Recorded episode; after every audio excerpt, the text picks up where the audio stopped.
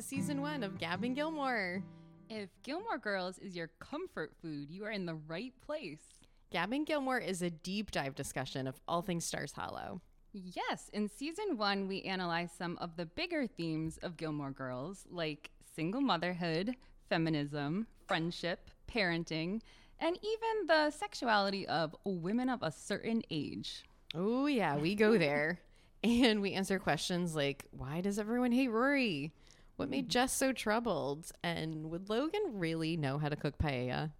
I'm Jackie. And I'm Catherine. We are sisters, mothers, and longtime Gilmore Girls fans.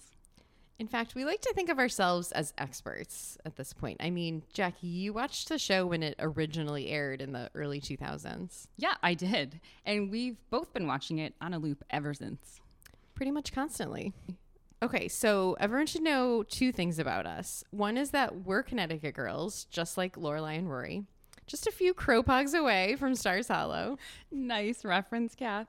And the second is that we truly love the show. We are not newbies or haters. We are longtime Gilmore Girls super fans. So, mm-hmm. yes, we view the show today with a slightly critical eye about which themes or characters hold up well today or not so well but we do it from a place of love. For sure. And we've known we wanted to do a project together about Gilmore Girls for quite a while now. I mean, we've been talking about this for years.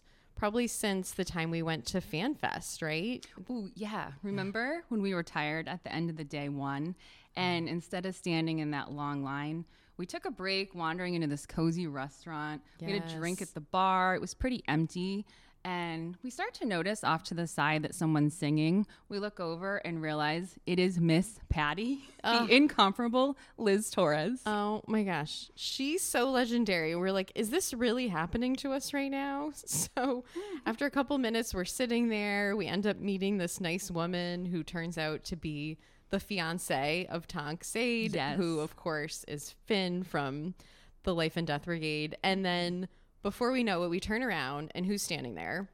Nick Holmes, oh who's gosh. Robert from also from the Life and Death Brigade, and he's just there, like hanging out right behind us. Shocking. And then he buys us a glass of wine just to top yes. it off. So we start talking.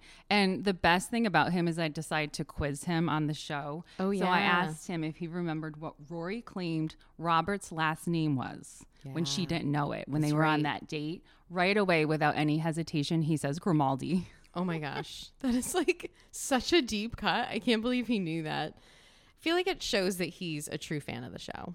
He absolutely was so gracious, friendly, hanging out with all the fans.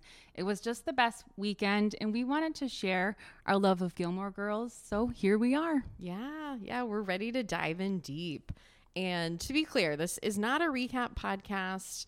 There are definitely some awesome recap shows out there, but Gabbing Gilmore focuses on overall themes of the characters, plot lines, and how it holds up today. You know, things that work and things that maybe don't today. That's right. So if you're the kind of person who has Paris Geller quotes just running through your head all day, or you just love talking about your favorite TV shows, you are in the right place. Definitely.